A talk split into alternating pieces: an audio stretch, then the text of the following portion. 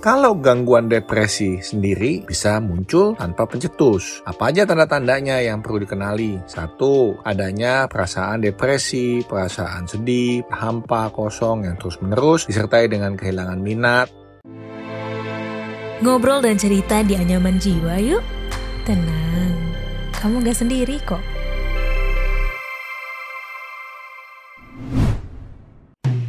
Kamu, para fresh graduates yang pengen tahu serba-serbi dunia kerja profesional, serta hak dan kewajiban karyawan dan perusahaan, yuk dengerin Podcast Obsesif, persembahan Medio by KG Media, hanya di Spotify.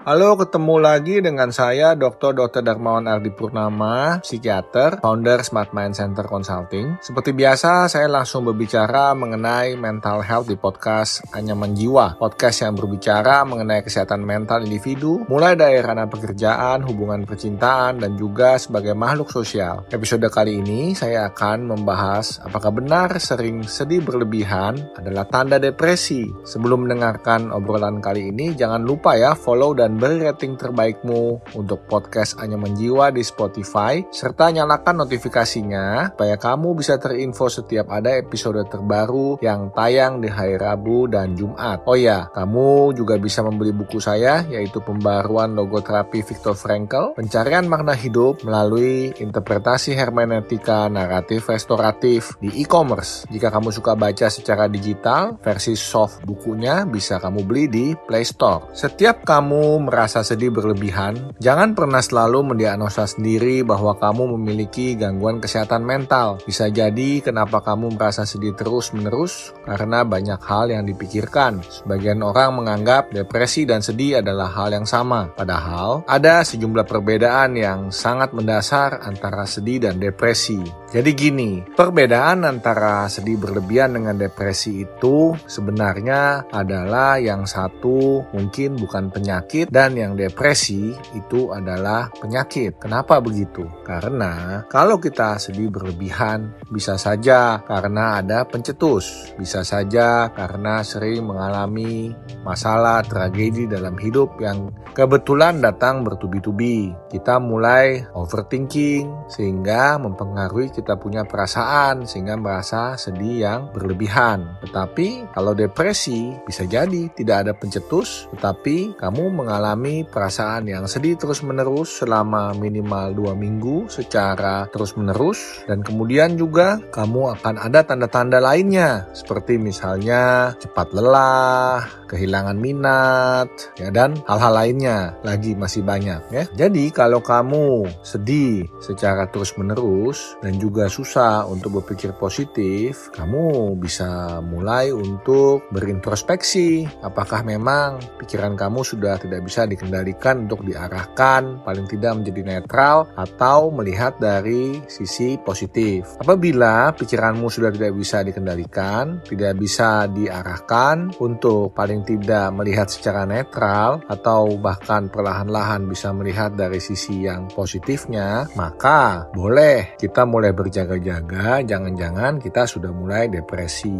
Nah, ini ada hubungannya dengan tadi yang saya sebutkan adanya pencetus. Kalau ada adanya pencetus, peristiwa kedukaan, dan itu tidak bisa hilang, tidak bisa kita atasi selama lebih dari maksimum enam bulan, bisa-bisa itu sudah menjadi depresi. Tetapi ketika kita mengalami rasa sedih karena adanya suatu kejadian yang mencetuskan, maka dengan pencetus yang jelas itu, kita bisa digolongkan sebagai sedang mengalami yang disebut dengan gangguan penyesuaian dengan afek depresi. Jadi bedakan nih antara gangguan penyesuaian, ya gangguan penyesuaian dengan gangguan depresi. Nah, kalau gangguan depresi sendiri sudah saya katakan bisa muncul tanpa pencetus. Apa aja tanda-tandanya yang perlu dikenali? Satu, tadi sudah saya sebutkan tentang adanya perasaan depresi, perasaan sedih, perasaan monoton, hampa, kosong yang terus-menerus disertai dengan kehilangan minat, dengan kehilangan energi, dengan gejala-gejala tambahan seperti susah tidur, terbangun di malam hari, kemudian ada gangguan makan, jadi tidak nafsu makan, kemudian ada lagi perasaan seperti selalu pesimis, memandang masa depan yang suram, sulit konsentrasi. Nah, hal-hal seperti seperti ini bisa menjadi kumpulan gejala yang kemudian kita tegakkan sebagai gangguan depresi.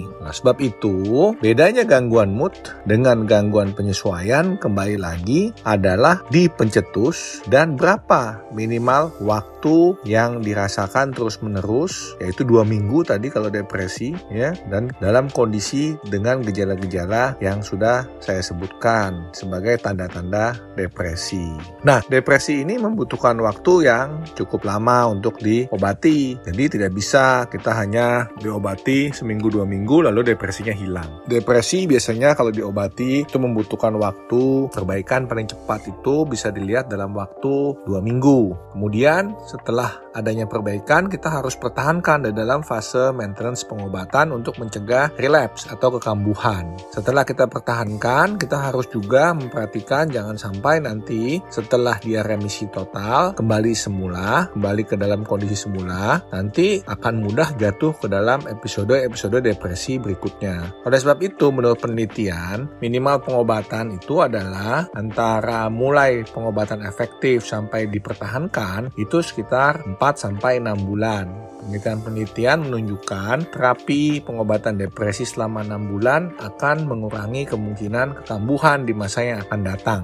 Oleh sebab itu, eh, sahabat setia anyaman jiwa diharapkan bisa bersabar di dalam mengobati penyakit depresinya. Jadi jangan cepat-cepat eh, diberhentikan pengobatannya. Pengobatannya juga harus disertai dengan psikoterapi, yaitu memperbaiki psikopatologi yang ada seperti misalkan pola pikir yang salah, ya, kemudian persepsi-persepsi yang salah dalam psikoterapi kita akan diajak untuk mengenali dan mengubahnya. Nah, hal ini berbeda dengan gangguan penyesuaian tadi. Kalau gangguan penyesuaian apabila stresornya hilang, maka depresinya langsung hilang atau dia sudah bisa beradaptasi di dalam waktu kurang dari dua bulan atau maksimum selama enam bulan dia di bawah enam bulan sudah bisa beradaptasi jadi dia tidak jatuh ke dalam gangguan depresi jadi kesimpulan saya untuk episode ini ya teman-teman harus bisa membedakan antara mana yang gangguan penyesuaian dengan efek depresi dan mana yang depresi sebagai gangguan atau sebagai penyakit eh, gangguan mood atau gangguan suasana perasaan jangan sedikit-sedikit karena ada rasa sedih yang agak berpanjangan langsung dicap itu sebagai depresi. Sedangkan ketika sedang depresi malah pengobatannya dan psikoterapinya itu hanya dilakukan sebentar-sebentar, sepotong-sepotong sehingga tidak tuntas. Terima kasih buat kamu yang sudah mendengarkan episode Anyaman Jiwa kali ini.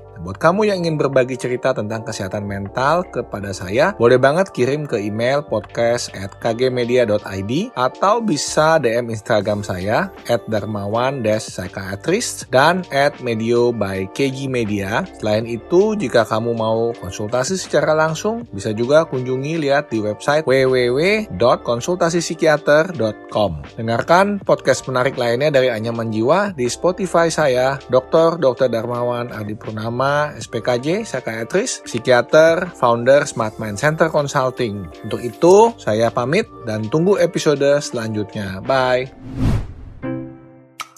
Yah, udah selesai episode kali ini. Tungguin episode Anyaman Jiwa selanjutnya ya.